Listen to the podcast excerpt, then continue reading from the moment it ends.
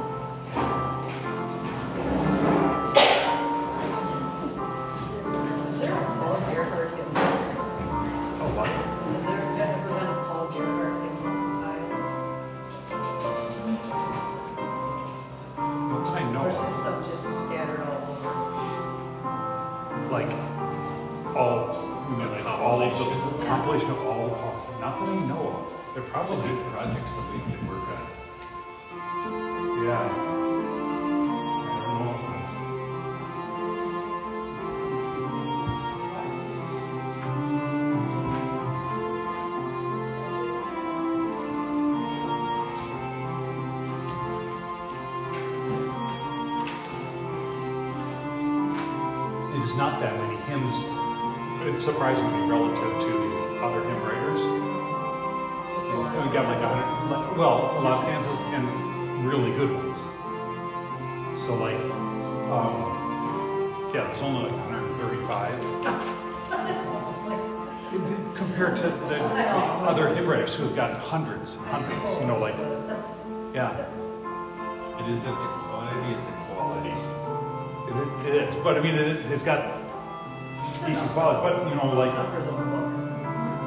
so like, you know, for him to have, I don't know what, in our hymnal, 20 hymns or something like that.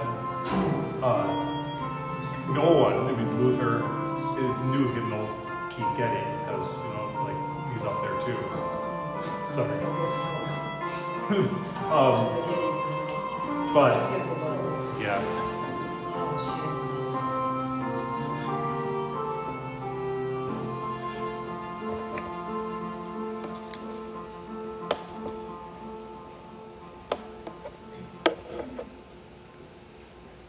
See a nice little introduction there?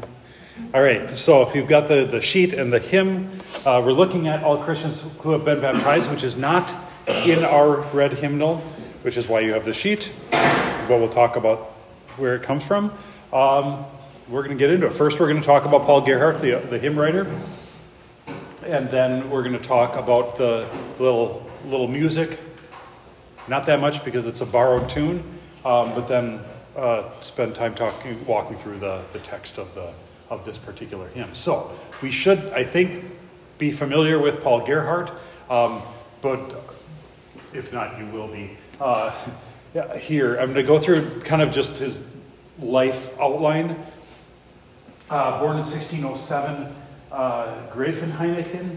So if you remember, remember last what was it? Last week when we were talking about Philip Nicolai. I can't remember what happened during that time. Was that when he was ordained or something like that? Was right at the beginning of the Thirty Years' War. So that's just something that we want to, with this history, frame that. That's a big event um, in, in this history. So that starts in 1618. So he's born right before that, but that's coming. That's going to be during his life. Maybe it wasn't. Maybe it wasn't Philip Nicolai. Who do we? I don't know. It was someone. What other hymn writer did we have that was like? He was like Guy nobody's heard. There was a guy who had a really. Yeah. Tobias. Tobias Klausnitzer. Yeah, that's right. Where he was like born the year before it started or something like that. Um, uh, th- that name, while long, um, it could be. That's the the town in he, that he's born in. Um, and until he's 15, that's where he goes to school first. Um, I think it's when he's 15 that he goes to school in Grimma. It's uh, it was called the Prince Prince School, uh, is the the Prince's Academy um, in Grimma. That was so the early years would have been his like um, like grammar school up until age 15, and this was, was the, the gymnasium. Uh, but a very good school. And actually, the reason that he goes, part of the reason that he goes there is because he's an orphan by the time he's 15. Both of his parents have died. Um, and so he goes kind of on a scholarship from the town that, he's, that they're living in, and they send him to this, to this school to, to study. From there, he goes to Wittenberg. Um, and those are the years that he's in Wittenberg. He's only a student there at the beginning. He's a student, but if you remember, 30 Years' War goes until from 1618 to 1648. So he graduates, but he's not going anywhere while there's a war on. He doesn't get a position until the war ends, pretty much, until 1649. Uh, but he's there until 1642. Uh, yeah, he's a university student there. Um, in, another reason why he stays there. So instead of, so he's, if he's done with school, I don't know the exact years that he's, you know, when he get, graduates or gets his um, uh, degrees. But 1637, uh, after he's been there nine years, um, still during the Thirty Years' War, the town, uh, is completely destroyed the, the, his, his family's home, uh, his, the, the church, the, the whole town is destroyed by the Swedish troops. Uh, so who was it that we was at Klausnitzer last week? That was a he was like a chaplain to the Swedish troops in Leipzig. Uh, here, uh, and I, I don't understand all the dynamics of the Thirty Years' War. This, the, the uh, Sweden gets involved, and they're fighting against the Holy Roman Empire you'd think that the Swedish troops, which are fighting kind of on the Protestant side, if it's a religious war, because the, the Holy Roman Emperor Charles V is this Roman Catholic leader, and they're fighting, but they, they still destroy these towns. It's totally plundered. Um, uh, I'll show you a picture of the church there, and you can see how they had to build, rebuild. Like the church is rebuilt now, but you can see different levels of stone in it uh, during this time plague goes through too. Uh, and he serves as a tutor. Um, interestingly, he's going to eventually marry the youngest daughter of the family that he tutors. Later on, he's going to marry her. Um, but the, the family that uh, is a bank, no, a lawyer, I think, a lawyer in, in Wittenberg that he tutors uh, there in Wittenberg. Uh, then he goes to Berlin and in the Berlin area, really. Uh, and this is where he picks up hymn writing. He, he um, associates with Johann Krieger. You'll see that a lot of Paul Gerhardt hymns. You'll see him with the text, and you'll see Johann Krieger uh, with listed as the tune. So he was the cantor in, at the church, the Nikolai Kirche in Berlin. Uh, the musician uh, for the, the, church, and he's writing tunes. And it, it uh, Gerhardt gives, shows his, his poems to Krieger. He likes them, and they work together. And so that this first um, collection of Krieger's, it's a, it, Krieger's putting this thing together. He gets the poetry from Gerhardt, and he puts this collection. That's the first one, 1647, has 18 hymns. A number of them you would recognize. I don't know them offhand, which ones are in that. But a number of them, like uh, "O Lord, how shall I meet you for Advent," um, was one that I remember off the top of my head. 18 of them, though, that are in that first collection. But then, um, It down. Uh, by 1653, later on, there are 64 new ones in the 60, 1653 edition. Uh, this, this, this volume, it gets the same name, but it goes through multiple editions. I think that I'll show you a title page uh, on another slide. And I think it's over 30 by the time that one was published, like editions of this, of Krieger's hymns. So if you talk about a collection, this one of these would probably be the closest thing to a collection of Paul Gerhardt hymns. It wasn't only Gerhardt hymns, though, I don't think. Um, but that's really where, where this takes off once he goes to, to Berlin. Um, he's finally ordained in 1651 when he finally gets a, a, a position as pastor. Uh, the first uh, place that he serves is the town, uh, in the Berlin area, Mittenwalde.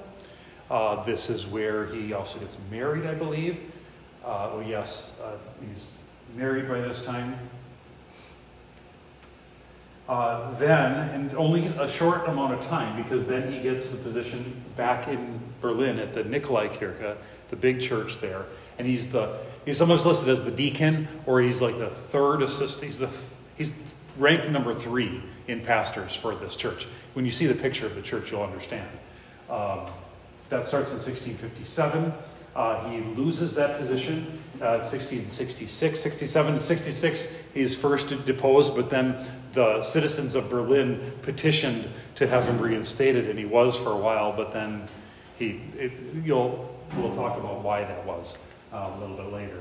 It's there that a year later, after that. So think of this: he's, you know, 60 years old, and now he's got no, he's he's out of a job and, and then a year later or so, uh, his wife and, and four children died. When he was in Mittenwalde, they had his wife, he and his wife had lost a, a child, their, their oldest, their firstborn. Um, but four of them, there's one left, a, a son, I think a 12, I think it's 12 year old son is uh, Paul.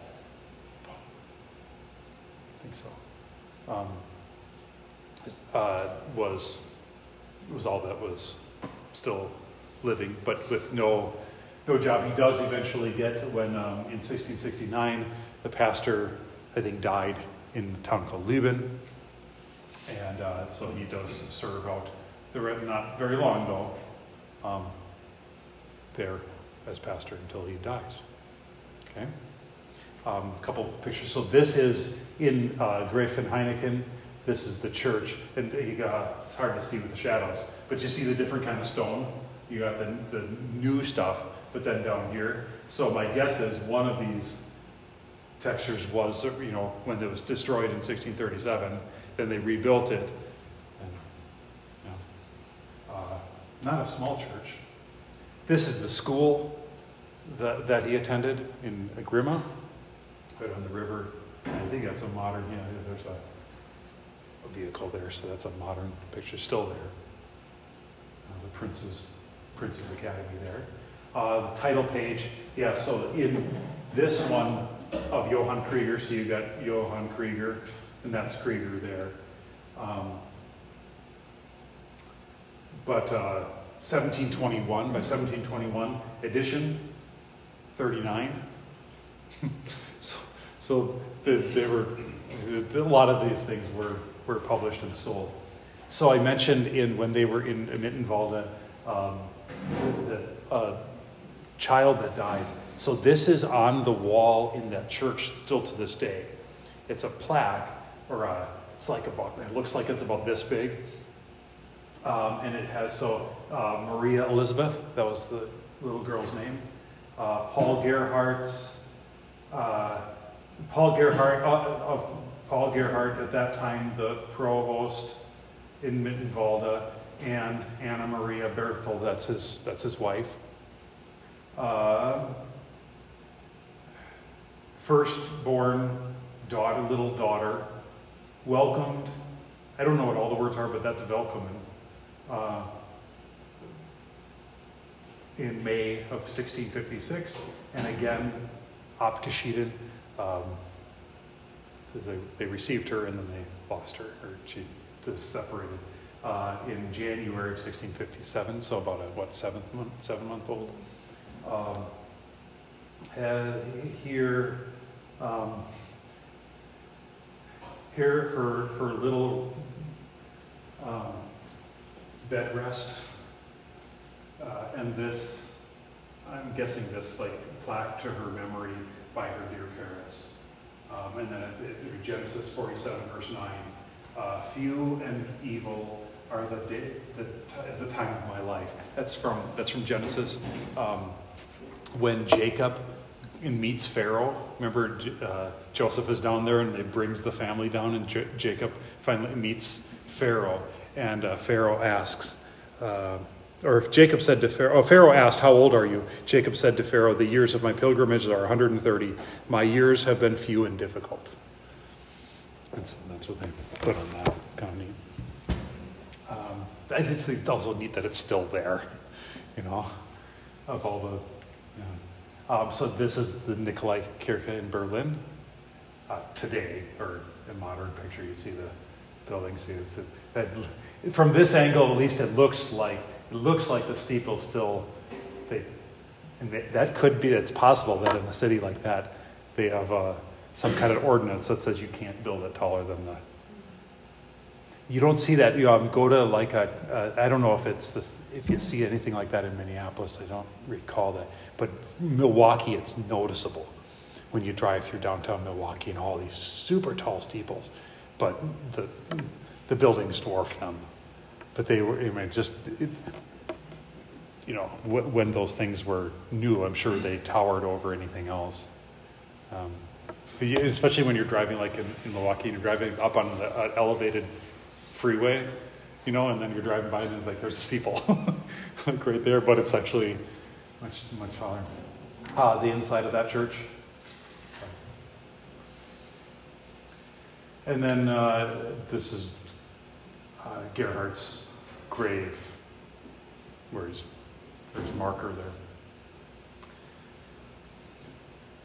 All right, um, let's talk about the, the tune for this hymn, All Christians Who Have Been Baptized. Maybe just so that we get it into our head. And the first stanza is the one we're going to. We should know that the tune, it's the tune to Dear Christians, One and All Rejoice. But let's just sing the first stanza um, before we start. Ready? Dear Christians, all Christians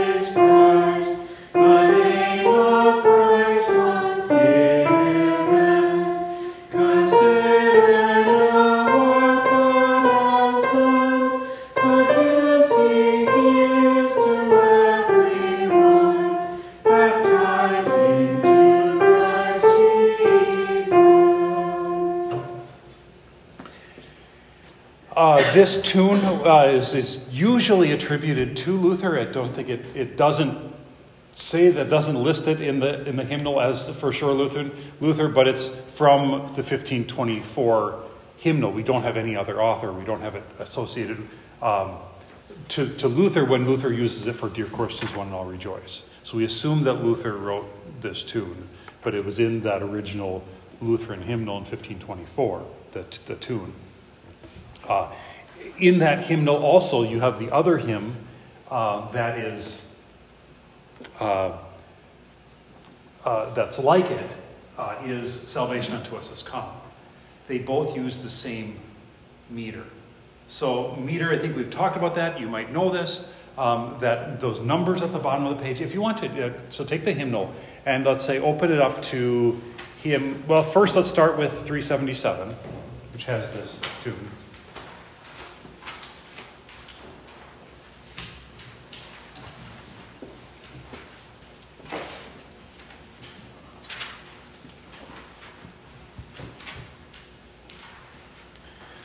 Okay, so bottom right side, right page, bottom of the page, you see the tune name, Nun freut euch lieben Christen, which is Dear Christians, one and all rejoice. And then underneath that, you have the numbers 8787887. Um, the numbers is the meter, and that indicates how many syllables per line. Okay, so you'd have eight syllables, Dear Christians, one and all rejoice, eight with exaltation spring, or all Christians who have been baptized, eight, who know the God of heaven, seven, right? And then it repeats those two lines again, and then the next one is eight, eight, seven, right? Make sense? Which then, that's how you could, if you were to sing a, you, could only sing a hymn to a tune if it has the same meter, right? It has the same number of syllables. Um, an interesting thing about this one is that you have um, you have that many syllables, but you don't have that many notes. In each of the seven syllable lines, they both end with an extra note. Uh, so you have dear, um, all Christians who have been baptized, who know the God of heaven. You've got two notes on the second to the last syllable. So actually, each line has eight notes. Um, even though you have seven, all the seven syllable lines, all have that. So the the one does um, heaven, but then you also have given, and then the last phrase, last line, um, baptized into Christ Jesus. Okay, so um, so then um, maybe it's up to you how you want to do it. If you want to stick a finger in 377 to look back at it, if you want to, but or you could just turn to 390, which is salvation unto us has come. I believe that in the original, when when this hymn was first published, 1667, this one did not come early. Um, in that early time frame in Gerhardt's life, uh, it was actually later. Talk about that. Uh, when it was published, though, it was published not with Dear Christians One and All tune, it was published with Salvation Unto Us Has Come tune. So, so this is what we have it in, it was published in the supplement, it was published in uh, Lutheran Service Book, the Missouri Synod Hymnal, but it, this hymn wasn't translated until 2004 into English. Okay, so, but when it was in German, it was actually set to this too. In the earlier earlier WELS hymnals uh, that were used, this hymnal, this hymn was in there. It was always in the in the German hymnals. It wasn't until we went to English that we lost it for, you know, almost hundred years, less than hundred years, but it was gone from us until it got translated into English for us. But es ist das Heil, salvation unto us has come by God's free grace and favor. So that's what they sang this hymn to originally, when it was originally published, and then in, you know, American Lutheran hymnals that were in German. So whenever in German, I think it generally stuck with that too. But the interesting thing is they're, they're well, one, they have the same meter. They have to if you can sing it too. Um, but those two tunes, I don't know if you've ever noticed that. Sometimes we'll get them mixed up. They're very similar. Like so, that thing where it does the um, the seven syllable lines having the ending da da da. Both tunes do that. They both kind of like start with an eighth note and then go to quarter notes. Bum bum bum bum bum bum bum bum bum bum bum bum bum bum bum bum da da da da da da da da. So they're just super similar. Uh, that's kind of about I'd no- point you to is just the fact that they're very similar. The, and the hymns. So if you look at the hymns themselves, the, like those other hymns that ones by Paul Speratus, all salvation unto us has come, dear Christians, one and all rejoice. Um, can we look at those and just say, what, what are those hymns about in general? What would you say? You could use a, a, a good hint would be the, the title on the, the header on the top of the page. So, um, which one? Dear Christians, one and all rejoice. What's that hymn about? Oh, justification. Yeah, justification is a good one. it's you're right. It's a Enlightenment um, dear Christians, one and all rejoices. I mean, it's that one's in ten stanzas. Um, it's kind of the story of salvation, proclaiming the wonders God has done. How he, you know, it's, it's telling the whole story of how God saves us. Right? Um, salvation unto us has come. What's that one about? Everybody. Justification. Justification. It's it's the it's the you know the overarching teaching of the scriptures how we're saved, right?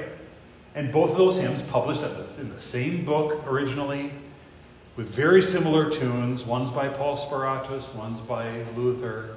Uh, but those tunes are, I think they're also, they may be based on the same original. There's another tune somewhere else from the 15th century that they may also be based on. It's an Easter processional. Uh, very similar. Okay. My question for you, for you to think about is, why would 100, I'm trying to do math in my head, 140 years later, um, Paul Gerhardt writes a, he writes a, a, a poem, but he writes it in this meter. Okay? So he's, my hunch is that he doesn't have a, a tune in mind. Some of a lot of a lot of um, uh, Gerhardt's hymns, he hands over to Johann Krieger, but um, the, the hymn writer, Gerhardt's putting it into the meter, right? So he's got to have some reason or rhyme for what meter he's going to put it in. You know, how many syllables is he going to put in each line? He's doing that stuff on purpose, right? So at least with this one, he puts it in the same meter as these hymns, which he undoubtedly knew. Um, and I mean, he could hand it over to Krieger and say, "Do you got anything on that one?" But my guess is the fact that he wrote he wrote it in this meter. Think he might have intended it to be sung with one of these two melodies. Do you think that maybe he did that on purpose? That he purposefully wanted this text to be associated in some way with these other texts? Here's my suggestion is what is baptism? So our hymn before us is a hymn about baptism. Um, what were the other two hymns about? Justification. It's everything. It's the whole Christian faith, right? How God saves us. Might Paul Gerhardt be teaching us something about the importance of baptism by using the same meter for the same tune as a hymn, as such as one of these astounding, big, really important hymns, and saying, see, baptism is just as important. Baptism is a part of our justification. Yeah? These aren't, so baptism is not like one of these little, sometimes we're tempted to think that. You've got, well, like for example, um, I've heard this before. You know, what's the difference between us and, say, the Baptists or something like that? And they're like, well, we're pretty much the same, except that we teach something different about the sacraments. As if that's a small thing, right? That's and, and, and this is going to this is going to be very obvious in the circumstances of, of Paul Gerhardt's life, um, which we'll be talking about a little bit. Okay? So, using an existing a meter that is associated with very familiar centerpiece Lutheran hymns. I mean, these are these are like um, these, these, two dear Christians, one now rejoice in salvation unto us come, are kind of like the they're they're arch Lutheran hymns. You know, these are like the epitome of what you know. Like this is kind of the standard that Luther and Speratus set for hymn writing, and and Gerhardt saying like, uh, well, let, us sing this text too in this, and and baptism is just as worthy to sing about with such a, te- a tune uh, as uh, justification. Uh, okay, so with that in mind, uh, we want to talk about Gerhardt and Calvinism um, in, in his life and before his life. So, you're familiar with Calvinism?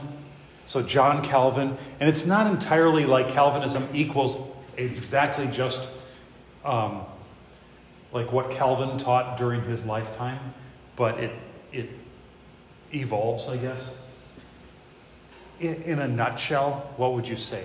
Um, Calvinism is a, is, a, is a reform movement that goes further than, than the Reformation, um, mainly because of an overemphasis on human reason. And Calvin would say, um, it, particularly in areas such as baptism and especially in the Lord's Supper, that it doesn't fit my reason and there it can't be. Um, and so and, and so we just cannot accept the, the actual act of what baptism does as efficacious or that the Lord's Supper is, in fact, the true body and blood of Jesus. Um, and, and some, many would be tempted to think that's not that big of a deal. Um, what we're going to see is that at least these Lutherans thought it was a pretty big deal, right? So, what you have, and sorry, this is small, there's a lot of stuff on here. So, um, remember, Luther dies in 1546. Already, shortly after he, he's gone, we have what, what gets called crypto Calvinism. So, crypto means meaning hidden. So, you've got Lutherans, or those who present themselves as Lutheran, but upon investigation, you find out that they're actually closet Calvinists and that they're pushing for, for more Calvinist doctrine than Lutheran doctrine, and they want, want this to be welcomed. And then it, eventually becomes more open Calvinism, Reformed, and, and eventually they want to just do away with the difference altogether. So, but initially, it's, it's reformers who are who want to be part of the Reformation. They want to be part of the Lutheran thing. Also, because it was illegal to be anything but Lutheran or Catholic. Like the Calvinists didn't get, um, they, they weren't allowed to be part of the, the, the Lutheran protections that, that had been um, part of um, signed peace agreements and things like that, where they would let Lutheran territories, if the prince was Lutheran, they just let it be. But Calvinism didn't, that didn't qualify for that. Um, so you had that going on. Um, but then some of those were, they, what they would do is they would they'd be Calvinists and they would try to get a Calvinist into a position, say in a university, and start teaching. And then start training pastors in this too. Um, so 1546, Luther dies. Um, you've got this controversy then that's going on and that leads up to the formula of Concord. So, as a, as a way of dealing with this, they write the formula of Concord. At least one of the articles, um, but I would say several actually, are really directed towards identifying what is the true Lutheran faith based on the Augsburg Confession. Um, the article, for, for instance, on the Lord's Supper. Um, they're now writing it to say, no, you can't be sort of half and half here. This is what Lutherans believe about the Lord's Supper. Um, and then they go around and they try and get people to sign it, um, and then that becomes part of, then that's the collection of the Book of Concord um, that we now refer to as our Lutheran confessions. So this is the last part of that. That in, in Saxony, where, where Gerhard is, um, which is also where Wittenberg is and all these places. Um, Elector August is in charge while that's going on. So they're, they're dealing with it. They write the Formula of Concord, contain that in the Book of Concord. He's a Lutheran. His successor, Christian I, is a Calvinist. And so he, while he's the elector, then he tries to shift things, tries to get, you know, Calvinists into the University of Wittenberg. Fortunately, he doesn't stay in charge that long. He's only um, from 1586, it's only five years. He dies. There's a guy, I forget what his name is, who's his chancellor, who's kind of behind that, uh, behind him. And uh, after Christian I dies the next year, um, that chancellor got beheaded because he, he was pushing Calvinism. But then they swung back the other way. Um, under during this time, though, uh, Grandpa Starke, Grandpa Casper Starke, so this is Paul Gerhardt's grandfather, um, was a Lutheran pastor. Um, and one of the things that the Calvinists object to in baptism is the part, the historical part of the baptismal rite called the exorcism. Um, you hear that, so we still use here, we use Luther's baptismal rite, which includes that. Um, which is depart you unclean spirit and make room for the holy spirit the calvinists said they, they were up in arms they said you can't um, for various reasons. One um, they objected to the, the idea of a child being a possessed enemy of god. Um, so they have a softened view of original sin and so they didn't they didn't like that language. Also because it kind of assumes that with baptism comes the actual power of God to do something. Um, and so they forbid, they, they were trying to excise the exorcism from the baptismal rite. And uh, Gerhard, Paul Gerhardt's grandfather, uh, Grandpa Starke, says no. He says no doing it. He was deposed from his, he, he was kicked out, fired, whatever also the pastor in his hometown, in Heineken in 1591. So this is before this is before Gerhard's born. Both of these things happen, um, but that's part of the world that he grows up in. So when he's born, um, years later, this is this is part of his heritage, right? Of, of Lutheran, Lutheran pastors, you know, hometown pastor, grandpa pastor, who took a stand and said, no, we're, the, the, no, that's giving in. If I were to not do the exorcism, I would be giving in on doctrine, they believe. Um, so this is during a time when, yeah, when the, these orders are coming down to try to make the church, make the Lutheran Church more reformed. Okay.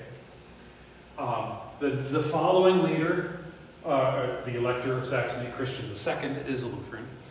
Um, so this is, and I don't, I don't remember the dates right when this is, but generally what happens is the time when Gerhard is going to school is when there's a Lutheran. He gets to go to schools that are solidly Lutheran. So when he's at in the, the gymnasium in Grimma, um, the, the teachers there are solidly against crypto Calvinism um, and for solid Lutheranism. And at the time that he goes there, the University of Wittenberg is solidly Orthodox or confessional. Um, that this is in the time, so these people, their professors are have have sworn to uphold the Lutheran confessions in their entirety. Um, but then, uh, then it switches back though. That his successor, uh, Elector Friedrich Wilhelm, Friedrich Wilhelm or Frederick William, um, he is a solid Calvinist, and he then, while um, while Paul Gerhard now is a pastor, in 1560, 1556, he prohibits subscription to the formula of Concord. So said this is not part of now new pastors coming in are not allowed to subscribe. They would it allows them to subscribe to the Augsburg Confession and maybe this small Catechism, maybe the Augsburg Confession, because it's the formula of Concord that rejects Calvinism. And so they exclude that from that because they don't they don't want to say anything. Well, he's a Calvinist, of course. and the formula of Concord says that Calvinism is wrong. Um, and then um, I saw different dates for this 1662, 1664, sometime in there. But anyway, Gerhard is pastor in Berlin during this time. And the, what they call the Edict of Toleration. This is what this is called. The, the, the decree that prohibits preaching against Calvinism. Do you see, do you see what it's doing? It's you know, saying we're going to tolerate, we're going to be tolerant of other religions, meaning you can't say they're wrong. That's tolerance. It's, I mean, this is no different than today, is it? Other ideas, they want you to think being inclusive. Being inclusive means you can't say anything is different is different from another. So not even now it's not even that you can't say some things are wrong. You can't say that anything is different. You know, you can't make any distinction between men and women, for example. Just to be able to say that those are two different, distinct things is a heresy that is not allowed. You cannot speak that. Um, what they were not allowed to speak was that Lutherans were different than Calvinists. More specifically, that because what the Lutherans were confessing was that, that Calvinism is wrong, that teaching, that doctrine is against the scriptures. Um, but the, the decree is you can't preach that. Um, and so Gerhard, Paul Gerhard says, no, I can't. Um, you know, initially when they did this, the way that the pastors, so this kind of was sort of, wasn't retroactive. Like these pastors had subscribed to the formula of Concord. They had sworn allegiance to these teachings, just like we do to this day, right? Um, pastors do. Uh, they had subscribed to this. And so when they when they comes out with this, you know what they do? They respond by preaching all more sternly, you know, like saying, okay, but I guess we have to preach more. Um, well, that didn't go. That's not the way the elector wanted it to go, and so then it comes out with this. Um, and Gerhard, Paul Gerhard, was the um, kind of the spokesman of several groups of, of clergy, and so he was one who's writing stuff to the elector and specifically saying, no, we're, we will not. Uh, they had at one point asked them to sign something stating that they would agree to this. They just, so it wasn't just like, we're going to tell you not to do this, but are they going to come after you if you do? No, you actually had to sign something saying that you weren't going to do it. Um, you know, the, the, the things like that today, you know, kind of like speech codes or, or like things that not just whether that you're allowed or not allowed to say something, but where they will require you to agree. I think of like, um, I don't know how this is going to go, but like teachers in the state of Minnesota who are now, um, you know, part of the state standards will, uh, for new teachers, you know, is, you know, certain, I don't know how, how many of them and how explicit they all are, but whether woke ideologies or, um, you know, transgender, like those are part of the, the standards for new teachers. So um, somehow that I don't, I don't know how the process goes, but the idea would be that they would need to demonstrate that they agree to these principles if you want a teaching license. Um, that puts uh, like a school like MLC or uh, Bethany in Mankato too, that uh, training teachers to teach in Minnesota schools with a Minnesota teaching license. How how does this go? You know, and we, we can't say something, sign our name to something that we that is not true. Um, so with that with that context now, look at this hymn. It's the only hymn that um, that Gerhard has, uh, the only baptism hymn that Paul Gerhardt wrote. Um, interestingly, though, in the collection where this was published, the very next hymn was a communion hymn, the only, I think the only communion hymn that Paul Gerhardt had. But, um, and it wasn't in one of his early hymns, it was a, a, a later hymn. Uh, it was 60, what is, I think I have it up here somewhere, 1667. So that other stuff is going on. He's deposed in 1668, right? That's when this stuff is going on. So that's, that's what he's got on his mind when he's writing this. Uh, this is a time when this, all, this baptism thing, the Lord's Supper, is being you know, the openly challenged and they're being kind of forbidden. So to preach like this would be, in some ways, like he maybe couldn't preach this, but he could he'll write it in hymn, it'll last longer, at least in German. Um, originally had 12 stanzas. Um, but the ones that we have six because those have been translated for us. I've got the German ones in front of you. I could read those for you, sing those to you, but um,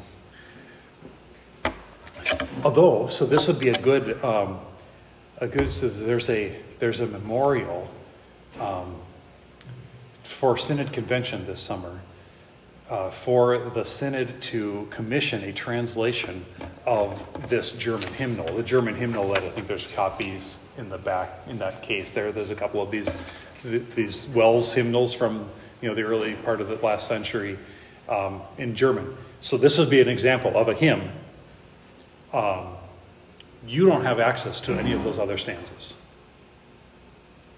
They're in German. I, I, I think there's probably some place that you could find them somewhere in English, but I don't know of any other hymnal that has those other standards. So um, so I'm on the committee that's actually has has that memorial um, to to present to, and so we were discussing that, and I kind of uh, thinking through like, is this worth the synod's time to publish a a translation of an old hymnal? It's not a new hymnal. It's just translating. Well, one reason to do it, I think, one good reason to do it would be stanzas like these, that otherwise, you know, unless you know German these are these are entirely lost to you.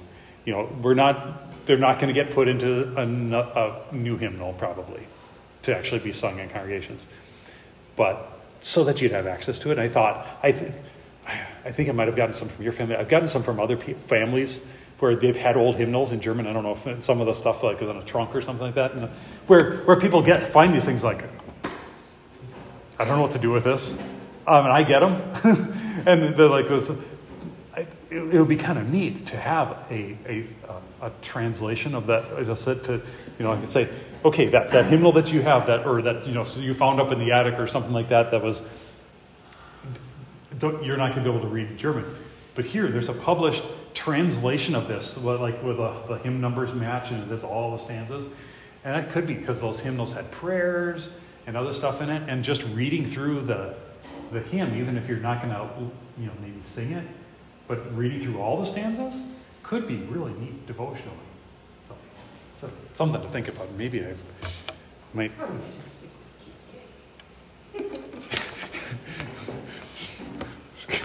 Good enough. um, yeah, so this didn't get translated until I think 2004. That's the copyright date that our supplement has at the bottom of the page. Some, sometime in there, it would have been included then in the Missouri. So he's a Missouri Synod. Um, I think some position uh, in the, like Commission on Worship or something like that. I'm not sure if he's a professor or not. I don't know. But um, Jon Vieker then would have been included in their 2006 Lutheran Service Book hymnal. Um, and then it is also included, it was in our supplement, and that's how we kind of had access to it. And then the new hymnal has it in it as well. Um, but that's an interesting thing. It's one of those hymns that, there are, there are more like it. I don't know that they're all of this quality. This one is a really good one, and this is the one where we're like, this one should have been translated. you know, like in you know Catherine Winkworth, who was responsible for a lot of the translations that we have of Lutheran hymns into English, um, at least early ones. This is one she didn't do. You know, possibly because she wasn't Lutheran. And occasionally, sometimes people will catch things in Catherine Winkworth's translations where they kind of suspect that she has kind of a bias um, in, in the translation and doesn't sometimes people will pick up on that. I don't usually notice. Usually they're pretty good. Um, but, she, but she wasn't a Lutheran. And, uh, and, and it's possible that that has, you know, like this wasn't high on her priority list, perhaps. I don't know. Um, It just wasn't at the top of her it's. I mean, it's possible. Yeah, I don't know.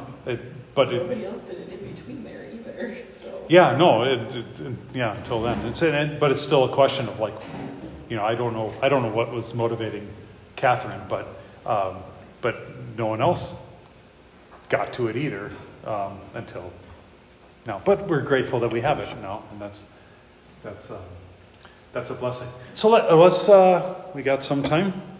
We're going to go through the text. What I want you to watch for as we go through the, the text of this hymn, three emphases. And I think all three of these things are things that Calvinists would deny uh, particularly the first two. One would be the need for baptism, that this is a necessary thing. Um, and they deny the, what we would say is the need for it. The, back up. the efficacy of baptism, that it actually does something. And then uh, the use of baptism. So, uh, efficacy, that it, what it does, and that it actually does something. Again, again Calvinism, Calvinists would often deny that. And then the use of baptism, that this is more than just something that happened once upon a time.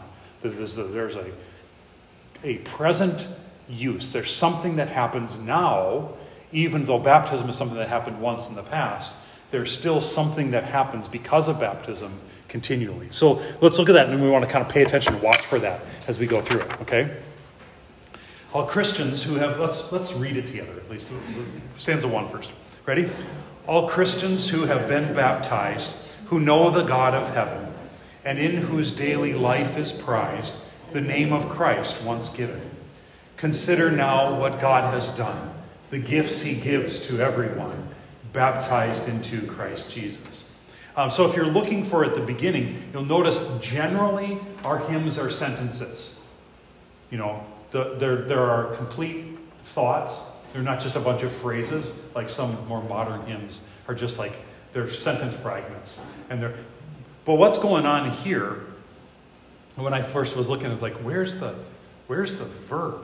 Um, all Christians, or you know, like, what's the main verb? Well, all Christians who have been baptized, who know the God of heaven, and who, in whose life is prized the name of Christ once given. But you notice what's going on in this first part of the sentence. Addressing. It's addressing, yeah. It's evocative, which is a, it's a form of address. So it's it's saying something to whom?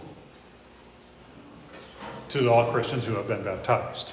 And then all the who uh, and in whose, um, that's describing all Christians who have been baptized. So, Christians who have been baptized, what do they do? They know the God of heaven, And, and in their daily life is prized the name of Christ once given. So we're going to notice one thing first right away is in whose daily life is prized. Um, baptism gives you something to prize every day. Right? In, in, in regular life, what is, what is the prize? The name of Christ bestowed upon you. It's a gift um, that just you know, keeps on giving. It's a, it's a present reality. Right? So you who have been baptized, all of you, all Christians, and then um, you know the name of Christ. That is something that is actually given in baptism. So that so the daily life that would be that third point, the use of baptism. You could make the case that the name of Christ once given is part of the efficacy. You're given the name of God. That God, um, like you know, going back to number six, the, the, the benediction, the Lord bless you.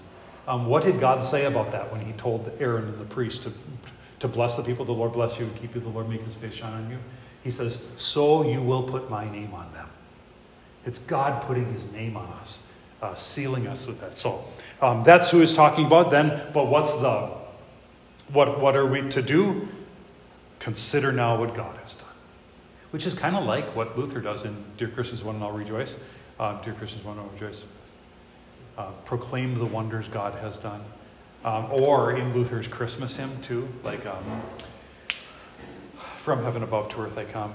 It, it, um, to, to announce the, the good news that God has given. It's this proclamation. Consider what God has done. So notice there, too. What is true in baptism? Who does the work in baptism? Consider now what God has done. When we talk, when we're considering baptism, we don't consider what we've done. That's one of the reasons why the Reformed reject something like infant baptism, because they don't, so they say that the baby can't do that. Well, what do you think they're doing?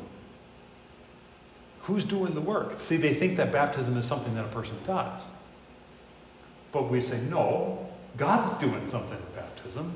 Baby's not doing anything. That's kind of the point of it, right? And actually, that's why baptizing babies kind of works out well in teaching something. It's teaching us, which is true even if it's an adult, right? God's doing the work. Consider now what God has done. What does He give? The gifts He gives. So in His doing, He's giving. So there's another part of the efficacy.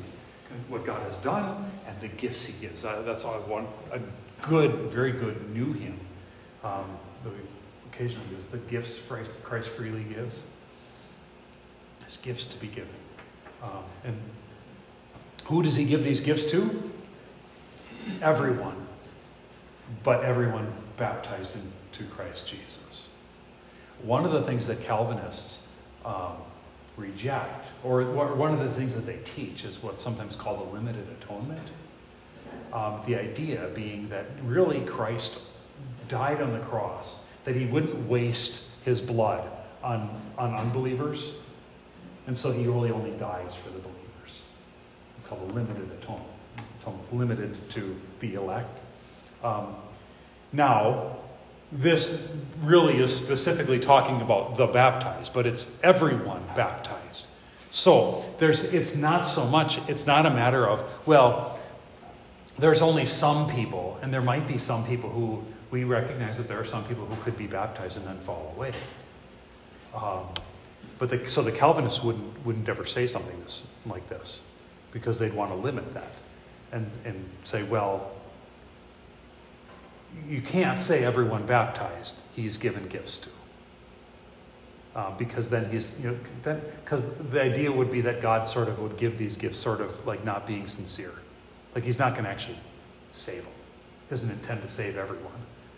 Um, so they, it's not something that a Calvinist could, could confess. All right, stanza two. Should we read that one? You were before your day of birth, indeed from your conception, condemned and lost with all the earth, none good without exception. For like your parents, flesh and blood, turned inward from the highest good, you constantly denied him.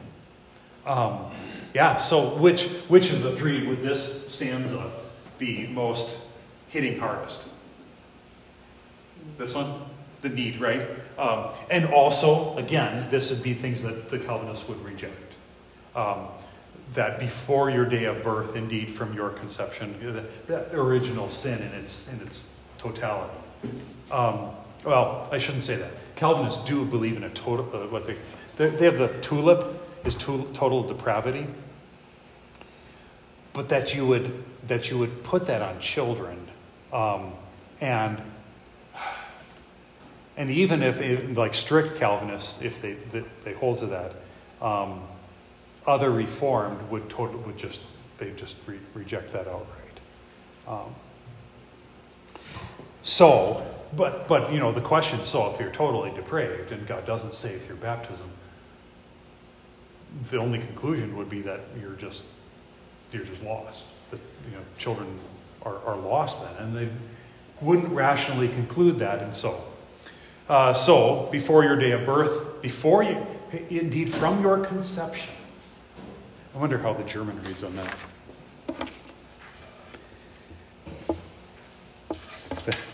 Yeah, I suppose the, the, the English is stronger than, than the German here because I think it says, You were even before you were born and before you, I don't know what Gesalgen is, but milk.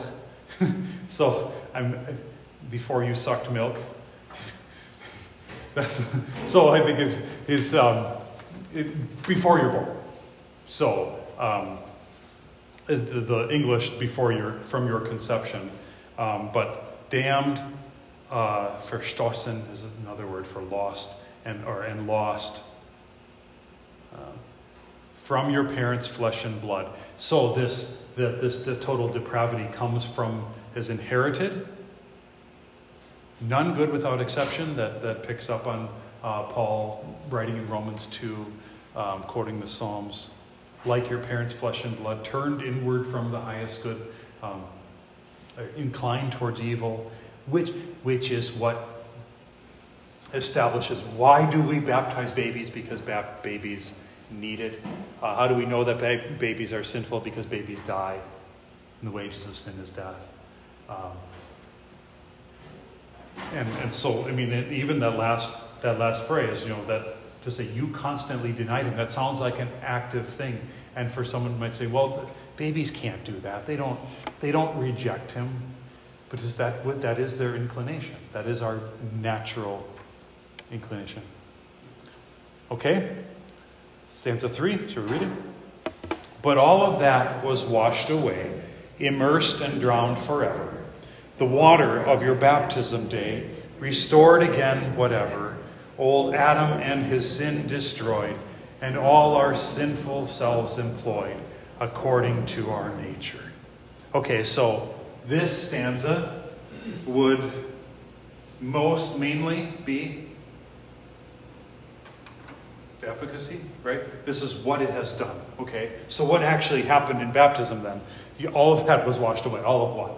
All of your sinful, which includes what? You know, so stanza two was talking about um, your sinful, your, you, your sinful by nature, as well as your actions, right?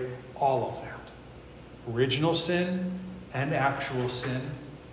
Um, even your inclination to sin, your sinful nature, your sinful desires, that don't actually go away, that's washed away too. So even, even the sins. What about the sins that we still do but don't want to do? And that we continue to do because we're sinful? Like that's washed away too. So it's not a matter of you get forgiven only if you can cut it out and if you can start being a good boy or a good girl.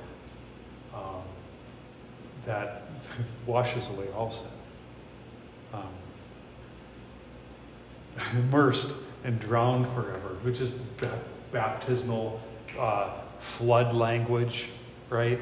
This this picture of the of the being washed away like in a flood, but you know, sunk under the water to drown and die.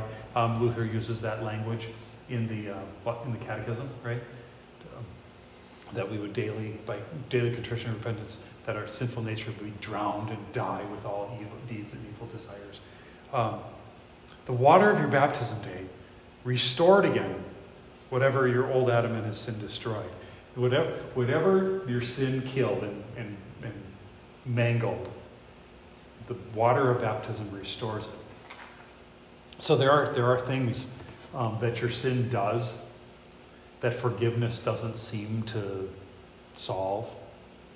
You know, if you hurt someone, you hurt a relationship that can't be destroyed, or, you know, or, I mean, there's something like, you know, if you, you know, I, I don't know if I if I if I cut down all your corn or something like that, like I could I could ask for forgiveness, but I can't make it grow again. It's done. It's gonna it's done. It's, you, you did it, killed it. Um, the water of your baptism restores that.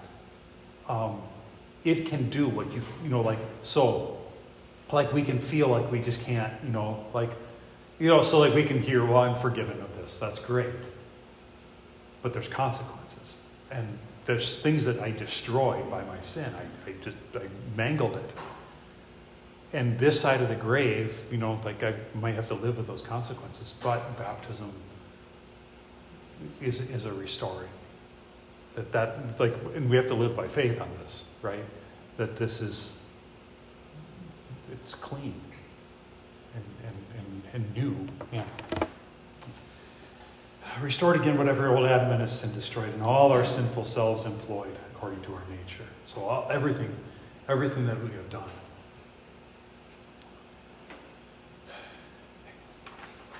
See, so, so the hope would be, and this is where this, this use of baptism comes in, is that we use our baptism to help us be able to live um, with, a, with a clean conscience, even though my sins still, like, they still exist and they still, they still smart, they still hurt because they have consequences. And so I have to live with them. Or, you know, if I have to live with, well, there's all kinds of consequences for sin because of, because of what I've done. Now I'm living with it. Um, how can I, how can, the question of how do you sleep at night? How do you live with that? um, is, is to say, I've been baptized into Christ. You know, in the other hymn, the other wonderful hymn that, you know, we more recently got into English, God's own child, I gladly say it.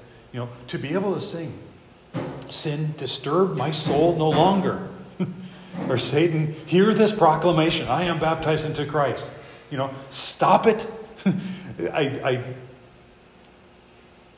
on the one hand, on the one hand, I deal with sin by totally embracing it and not being afraid, like Luther says, don't be afraid to be a sinner, because Jesus saves sinners, only sinners, right? So I have to be ready to confess, ready to have to be apologized at a, you know, easy, right? Be, and I can do that because I'm confident in Christ, right? I don't have to be right. I can be wrong. And it, because have the forgiveness of sins. When I, you know, when I'm acknowledging it. But on the other hand, when Satan wants, so sometimes it's not always tell, hard, easy to tell the difference. When my neighbor comes to me and says, You hurt me, I need to be ready to confess. But when Satan comes after the fact and wants to rip me, to, rip me down and, and remind me of my sins, then I have to tell him to shut it. and I tell him to go where he belongs. Um, and baptism, you know, and I love the picture too. The, the picture there is you take take him, or you, you just douse him with water, is you drown him. Is to say, because of baptism, you have nothing to say to me because your lungs are slowly filling with water. I have, you have to kill it. All right? Um, so that gets into then um, the, the, the ongoing thing. So, four, let's read that. In baptism, we now put on Christ. Our shame is fully covered with all that he once sacrificed and freely for us suffered. For here the flood of his own blood now makes us holy, right, and good before our heavenly Father. So that's such biblical language. You know, all of us who are baptized into Christ have put on Christ the apostle writes, right? We put on Christ like a robe. Um, uh, the, the, Old Testament already talks about the robe of righteousness. Um, uh, like adorned by the, as a, as a bride adorned for her wedding, right? Um, so what's covered up? Shame, or shame is fully covered.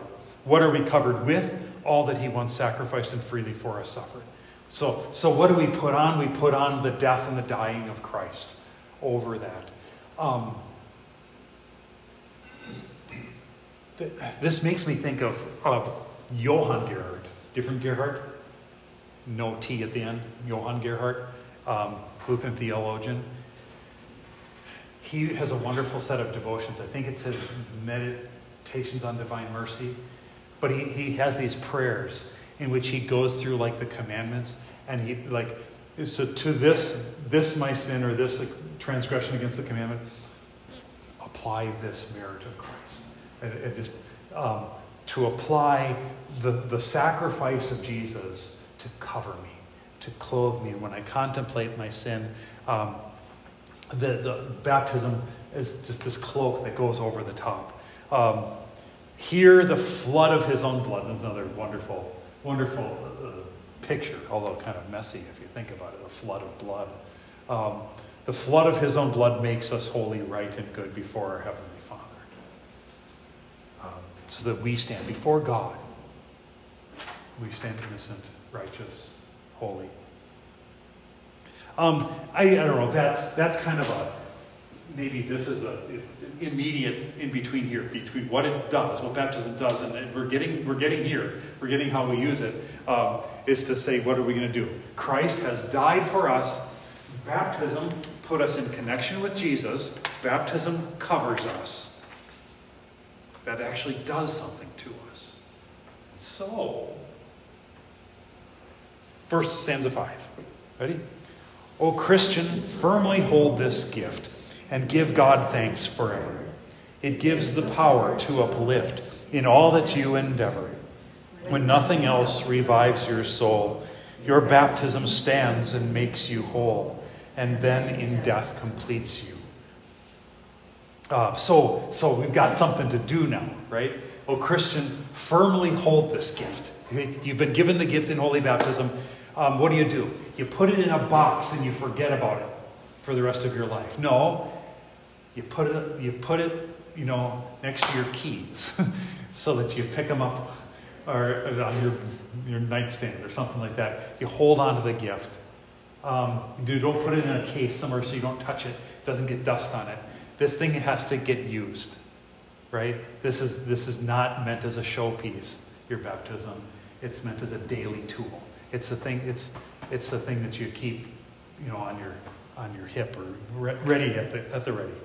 Um, Christian, hold this gift. Give it thanks forever. It gives the power to uplift in all that you endeavor. I kind of hinted at that before. It's like to, to, to consider having baptism, my baptism, like at the ready, and it, it, it's part of part of my everything that I endeavor. I go and say, I, you know, my my success does not lie, or my fulfillment, or whatever my, yeah, um, in my performance. Ultimately, this is my this is my security. That I stand right before God. That gives me to stand up straight, you know, lift my head up, um, not be hunched down. Oh, woe is me! I suck at everything and I'm terrible. Um, but to say no, because I, child of God, baptized into Him, forgiven, holy in His eyes, um, that gives the power to uplift. Um, when nothing else revives your soul, because I don't know if that's ever, when nothing else, when it seems like nothing else is going to work.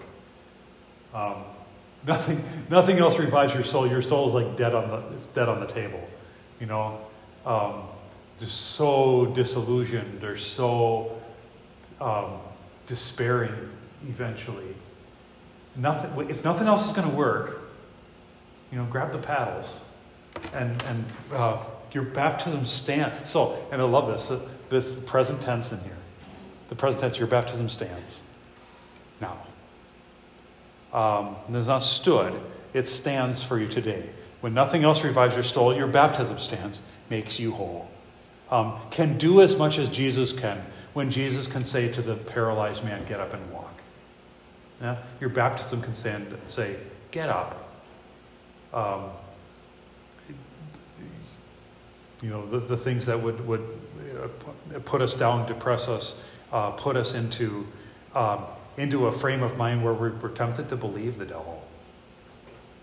Um, and it, regarding our worth or our um, value, um, baptism comes and says, No, uh, makes you whole, and then in death completes you. Um, what we'd, we'd want to distinguish here um, that baptism, uh, when you say in death completes you, that baptism completes you in death. Um, baptism is complete, is, is full. There's sometimes language in the church, we've talked about this sometimes about how confirmation over, over centuries kind of shifted into an idea that confirmation or something else like completed baptism. Like baptism wasn't really complete until you, you did something, like you made your commitment, then baptism. No, baptism is complete by itself. But there is a sense in which really it doesn't, in a sense, isn't complete until you die. Because it's bringing to fulfillment what happened in baptism. So, what happens in baptism? You are baptized into the death of Christ. You put on Christ. What do you, what you put on of Christ? His death. So, what is, the, what is the consequence of sin, or what is the punishment for sin? It's death, right? But you who have been baptized into Christ, who died for sin, so that the dying for sin bit has been done. Um, in death, what happens then? You don't have to, in your death does not die for sin. It can't, that's already been done. What does your death do? In what sense does it complete you? What it completes is the final, the final death of the sinful flesh. When your sinful flesh is finally put into the grave, it will stay there. That's kind of one nice thing about having a grave and having it in the dirt. It can, it can stay down there. You, on the other hand, even in your body that Jesus will raise, when he raises you uh, in, in the flesh, you will, this is one of the reasons why I think you will ra- be raised imperishable because the sinful flesh, the sinful nature will, that'll stay in your grave. Um, but the, the, the, reality is that you have this reality now.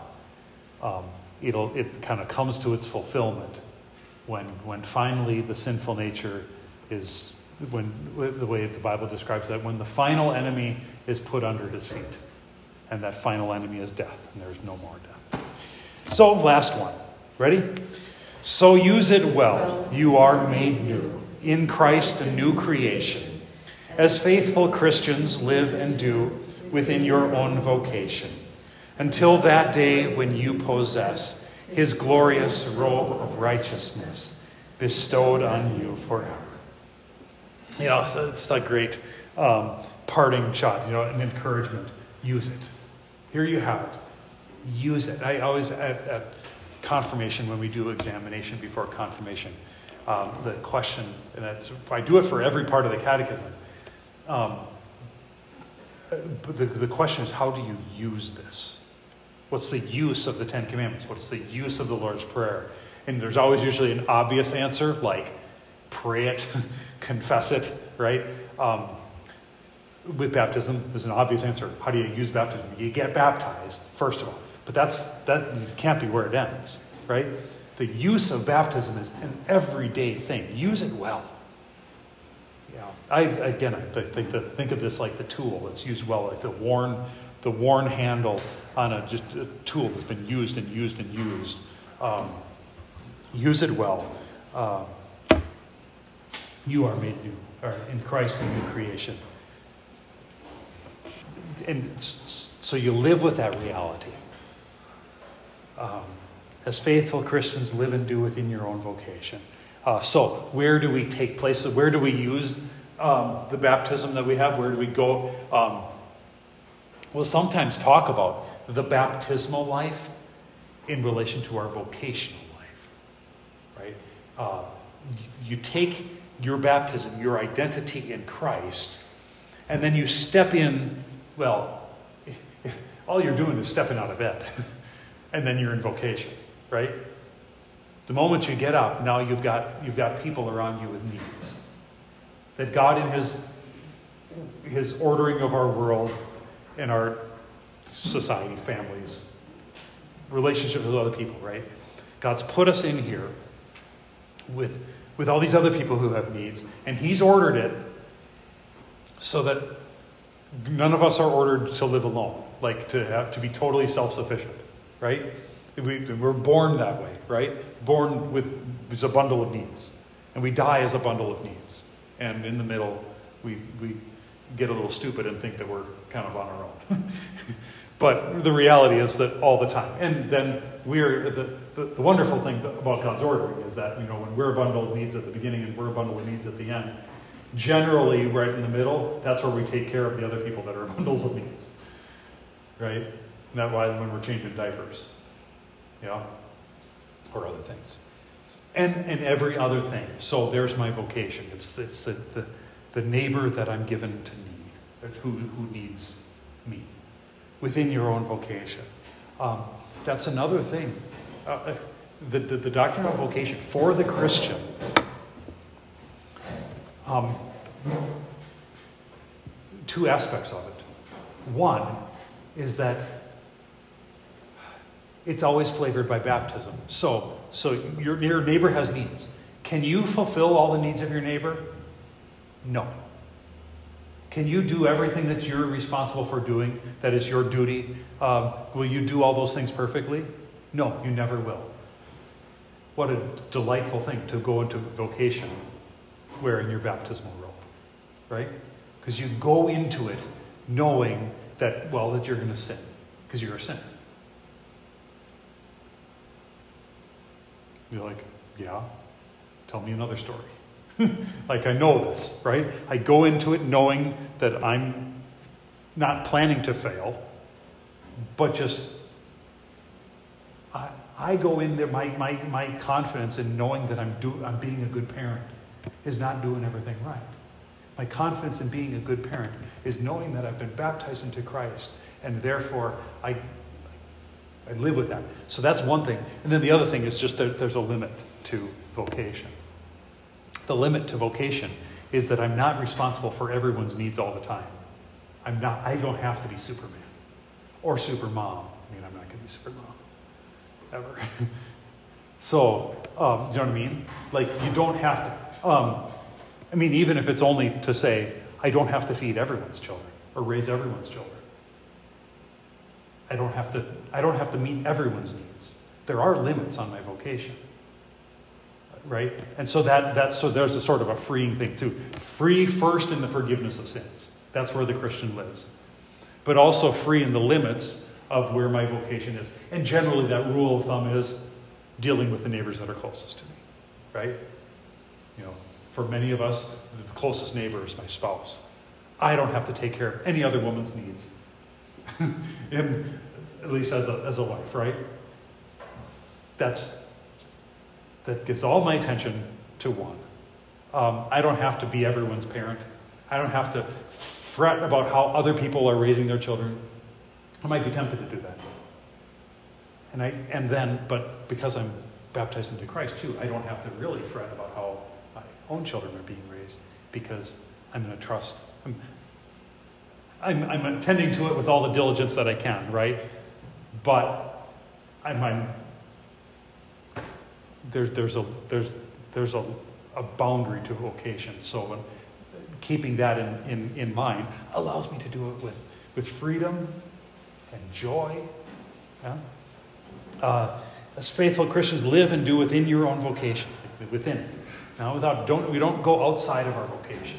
We don't go looking for other people's problems that are, you know, that are not my responsibility, which is why it's a, it's a hard thing, you know, when you know stuff that's going on outside in, in well, well, other parts of the world or something like that, and oh, it's going really bad over here. Sometimes that's tempting us to, it's trying to like mentally suck us out of our vocation and, and get us worrying about everyone else. Um, within your own vocation until that day when you possess his glorious robe of righteousness bestowed on you forever. And, and so that's what we'll do. We, we take up these callings until we are done. Uh, and, and then, and then when you possess, you know, the, this robe of righteousness, then that's what's going to matter, you know? No one, you're not, as a Christian baptized child of God, stand before God on the last and he's like, you know, God's coming at you for all the stuff that you didn't get done. He's just saying, what a nice robe that is. You look like Jesus. I think we're going to hang out for eternity. Um, what, what, what a delight. Um, I hope that that's, I, I, it's fun to discover a new hymn. I mean, for mo- the, well, all of us, this would be relatively a new hymn, even if we, we sing it, well, we'll sing it this Sunday, um, because the second less the epistle is Romans 6, I believe. I'm guessing we sing it a couple of times during the year, typically.